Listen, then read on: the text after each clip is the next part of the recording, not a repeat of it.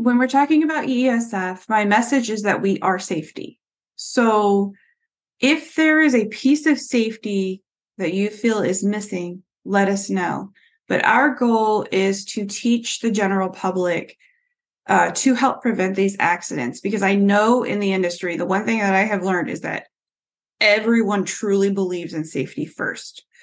And everyone is reaching the industry. So we want to we hope to have everyone get behind us in helping us reach outside of the industry. And i believe that we can do this. I believe that we can um, prevent accidents and incidents everywhere. Hello and welcome to the elevator careers podcast sponsored by the allred group. I am your host matt allred. In this podcast we talk to the people whose lives and careers are dedicated to the vertical transportation industry to inform and share lessons learned building upon the foundation of those who have gone before to inspire the next generation of elevator careers. Today, our guest is Amber Catlin-Kolodziej, Executive Director of the Elevator Escalator Safety Foundation. The EESF's mission is to educate the general public on the proper and safe use of elevators and escalators. And Amber's goal is to further enable the EESF to keep our friends and family safe when they're using vertical transportation. Amber has a background working with nonprofits, and she finds the elevator industry to be the warmest and most welcoming that she has ever been involved with. So, Amber, welcome to the show. Thank you for having me. I'm excited to have you. I'm excited to learn more about what you do and how you are are helping to create safety in the elevator industry. And so I'm I'm curious, how did you get started in the elevator industry? Um, for me personally, I've always worked with nonprofits um, as either an executive director or a program director. And I started um, working with nonprofits that were struggling. And I did that for a few years and it was going really well, but I, I wanted a place to call home. So I actually went on Indeed, typed in what I was looking for, and this was the first position that popped up so I read it and I kind of laughed because my husband is an elevator safety guy and he talks about elevator safety all the time. So it was just these two niche things that I kind of could put together. I applied. It was the only job I applied for. And I thought, well, we'll cross our fingers and worked out. Here I am. cool. So so a lot of nonprofits, struggling nonprofits was was the uh, the EESF struggling at the time, or were they, I guess, just looking for a new leader? Or oh no, I should clarify that. No, they they were in need of an executive director, so it was just a history that I had, and I wanted to go back to the executive director position. So that's what I was looking for. Not a struggling nonprofit, just a nonprofit that needed an ED. gotcha. Yeah. Well, thank you for for mm-hmm. clarifying mm-hmm. that. Um, and so you've been on board how long now? Um, six months today, actually. So does yeah. this give you and your husband a little more to talk about since he's an elevator safety guy and you're now an elevator safety lady? yeah. Um, it does. We talk about I'll tell you what it does actually. I understand what he's saying now. So previously I, I kind of understood um, the basics of what he was saying. But now when he talks about, you know, a cab or um, a mechanic I know exactly what he's telling me. So it's just improved our conversations. yeah, very cool. And I'm sure that can inform each other, you know, as he's talking yeah. about an issue, you know, maybe you already know about it or you could, oh, hey, tell me more about that. Mm-hmm. Um, so in the in the fairly short time you've been on board, what do you think about the elevator industry? I mean, sir, I, I'm assuming it's different from other industries you've been in. It is different. It is the warmest industry I've ever been a part of. And in the nonprofit sector. I've been a part of a lot of industries. Uh, everybody in the elevator industry is welcoming. And when you enter, they don't take your lack of elevator escalator knowledge and use it against you. Instead, they, they pull you in and they say, Hey, let me teach you. And, and it's a quick education and everyone is ready to make you a friend. Outside of this industry, you know, I had a lot of coworkers, but in this industry, everyone is friends, like truly friends. So yeah, it's been great. Yeah, thank you. And I, have noticed that myself. I I felt like an outsider, but I've really been welcomed and yeah, people willing to answer my questions. And some ways I've I've called it a community. I sometimes it's it's a big extended family. Really, it is. Yeah, yeah, very cool. I'm glad that you've noted no, noticed that. Um, what what are some of the biggest things you've learned so far that maybe you just weren't aware of before? Um, I think the biggest thing I learned is how intricate the industry is. So as a person coming from the general public, right? We we use elevators every day, we use escalators every day. Right. But learning the ins and outs of what goes into not just making one work, um, keeping one going, but all the rules of safety that go into keeping the mechanics safe, um, all of the suppliers that are needed to get every single part. It's it's this huge community that comes together to get one elevator to go up and down. And since there's millions of them in the US, it's pretty phenomenal. So I think that's the biggest thing I learned is the intricacies of everything. Right. Right. Um, and so, and I'm curious too, you know, how did the EESF come to be? Um, sounds like, you know, you're fairly new to it, but I assume you understand the history behind it and. Mm-hmm.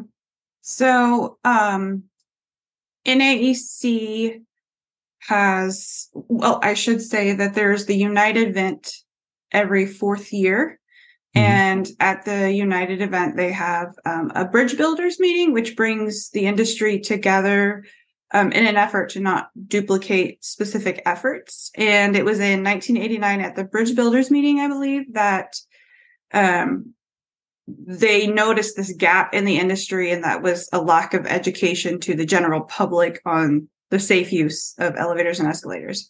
Right. So they they formed a team of people throughout the industry to kind of investigate how they could possibly reach the general public in this way, um, and eventually came to the conclusion that at the time the best way to do it was to reach children. So they formed the foundation and they started teaching the program to second graders, and it was like a trickle out effect. So if you teach my second grader, then my second grader comes home brings me their certification and tells me all the things they learned on elevator escalator safety. So now I know. So that was kind of how it began. And they ended up um, getting their foundation going and incorporated in 1991. So it was a two year research event. Right. Yeah. Who who were some of the I guess the key um, stakeholders in that? Because you talked about a bridge builder, and I guess just for our our listeners, um, what are some of these pieces that that need a bridge that, that need to be bridged together? And and i'm just curious how that came about. Um, well at the time it was NAESA international NEI naec and elevator world. So they were the four founding um, groups that came together to get eesf going and each of them invested hours of effort uh, money and people to form a board and an executive director and um, do the investigation on what needs doing. And today they are still our founding members and very important to us. But with with the Bridge Builders meeting, our founding members obviously expanded out um, so that they could start including the entirety of the industry. So now we still have our founding members, and then we have other um, organizations so many that I would be afraid to start naming them that I would leave some out um, right. that are uh, regularly working with us and uh, donating to us and uh, keeping keeping us going by uh, allowing us to share our information through their organization, whether it's social media or um, flyers or being allowed to speak. So, yeah. Right, right. And I have to admit, as a as a kind of an ignorant elevator user myself, I'm curious. I, I guess it was just public writing public were were being injured in elevators, escalator incidents, and just not not knowing how to use them properly, mm-hmm. or maybe you know, I don't know, driving shopping carts up escalators or, or things that's like, yeah, that's probably not the best. Um, are you so, aware of some of the issues that that are addressed? Yeah. So um, with children in particular, um, kids tend to jump around and play, which is great until you're getting on an escalator. Mm. Um, so things like not having a, their shoes tied or wearing the wrong type of shoe, so like a, a flip flop type shoe, anything that can get stuck in the escalator is obviously super dangerous. So just learning the basics of proper shoe use. Um, when you have a parent that has a stroller, um, it might not be common knowledge to not push the stroller up an escalator. It can cause you to fall backwards. So instead, you want to take an elevator. Or when you're in an elevator, um, you know, entrapments can happen. So learning to not panic, learning to push the help or the emergency button, and then staying patient while you are um, let out of the elevator, right? Don't try to pry the doors open, things like that.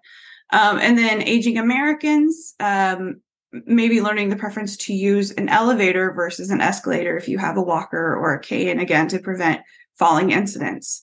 Right. So, and these things are quite common in when um, elevator injuries and escalator injuries happen. So, getting that knowledge out so that someone will say, "Oh, maybe I shouldn't do this. Maybe I should do that instead." Yeah, yeah, yeah, yeah. Makes a lot of sense. I am intrigued. You you mentioned um, that the the second graders were were really the kind of the target focus. Tell me a little bit more about that that strategy and how that I guess came about.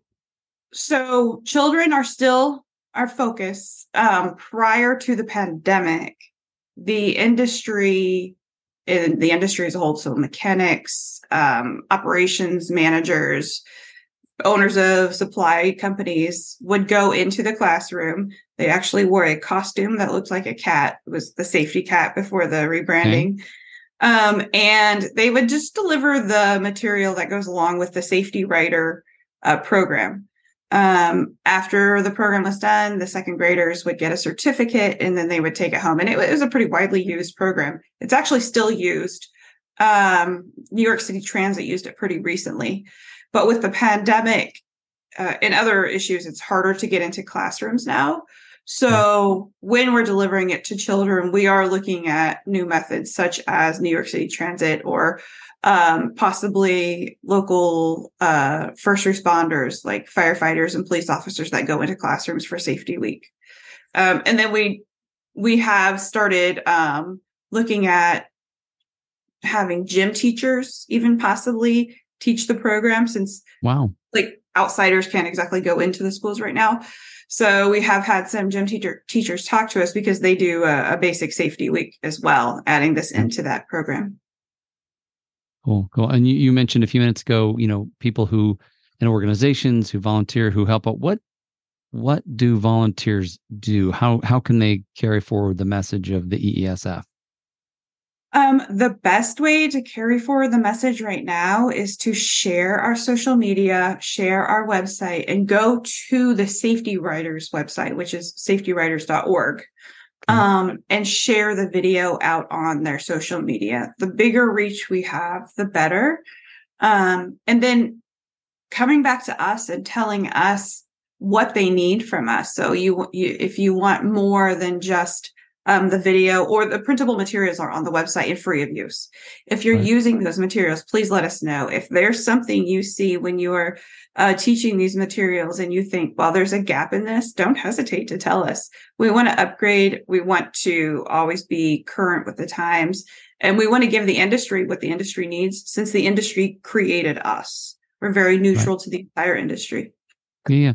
And, and you, um, you know you mentioned some of the the strategies changing you know it's more difficult to get into schools it's it's hence difficult to get in front of second graders who eh, eh, just having had children myself i understand that at that age they're probably more receptive they're probably more open-minded they're probably more likely to say hey mom you know don't push the the stroller up up the escalator and and um, be able to educate. So i think that's that's brilliant. What are what are some of the strategies though as you look to the future that i mean you kind of mentioned him a minute ago. I'm curious if there are some other ways. You mentioned gym teachers and social media and um what what other yeah other strategies are in place um, one of our goals is to still stay in the classroom obviously just pivoting the way we did it. So the volunteers there are some classrooms we could still get into different school systems um, that will allow us but for the most part it's um, working through the administrators that are already in those schools so having a program where we can go in and train, you know, the gym teacher and the principal on here's the material, and then they can deliver it during their school safety weeks. um, fire departments and uh, police officers often are in the classroom for uh, safety weeks and anti-drug um, education. So having delivering our material to them to have it delivered out uh, into classrooms.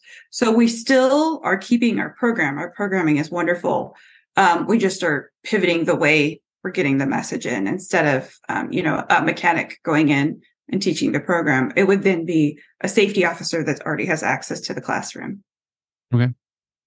Yeah, I was going to ask how you know it sounds like you you have volunteers in spread throughout the country. So you know if if a mechanic can get into the classroom, great. If not, we may need to have, right have somebody in in the school do it. We still encourage everyone out there that's in the industry to ask your school, "Hey, can I come in and teach this to the kids?" Some schools are still saying yes. Um, if contact us if they do. We will teach you give you all the materials that you need so you can go in there and successfully teach the kids how to stay safe. Awesome awesome. So you you mentioned earlier um, that uh, elevator safety week is coming up. Can you tell me a little bit more about that yep so elevator safety week is november 13th through the 17th had to refresh my mind there um, during Elevator Safety Week, we are just sharing tips and tricks to elevator safety.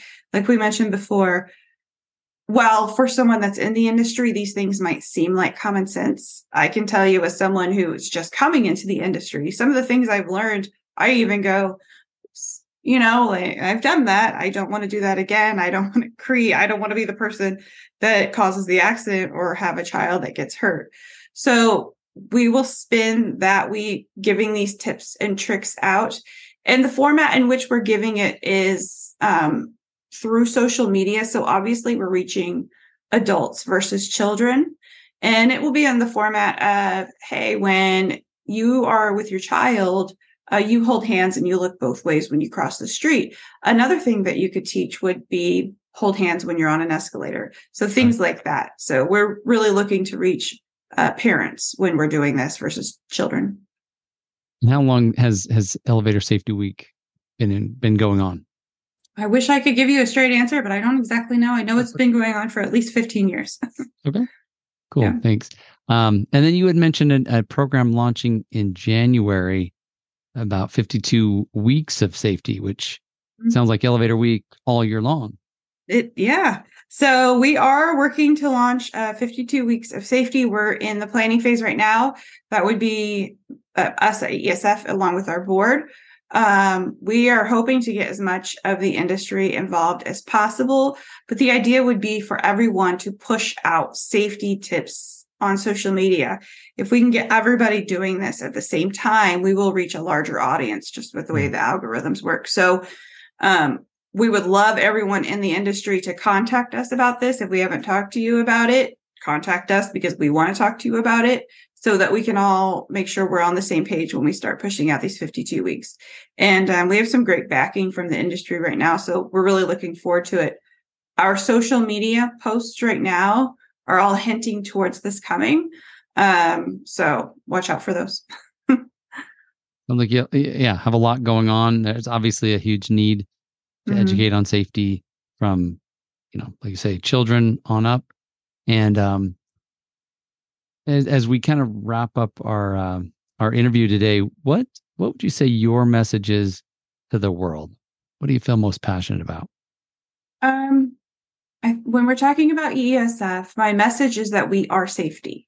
So, if there is a piece of safety that you feel is missing, let us know. But our goal is to teach the general public uh, to help prevent these accidents because I know in the industry, the one thing that I have learned is that everyone truly believes in safety first.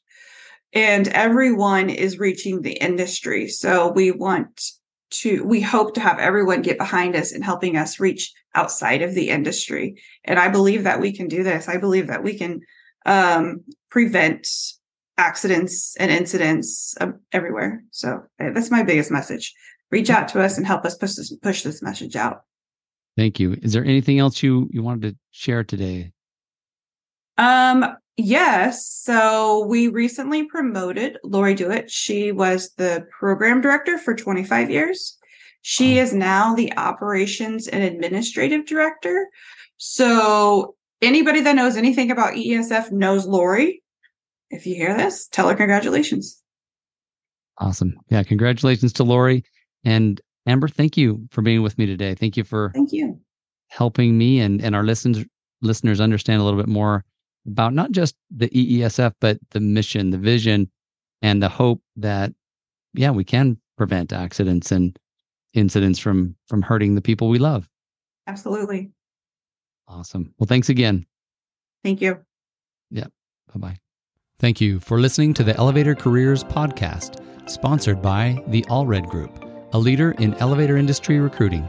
You can check us out online at elevatorcareers.net. Please subscribe, and until next time, stay safe.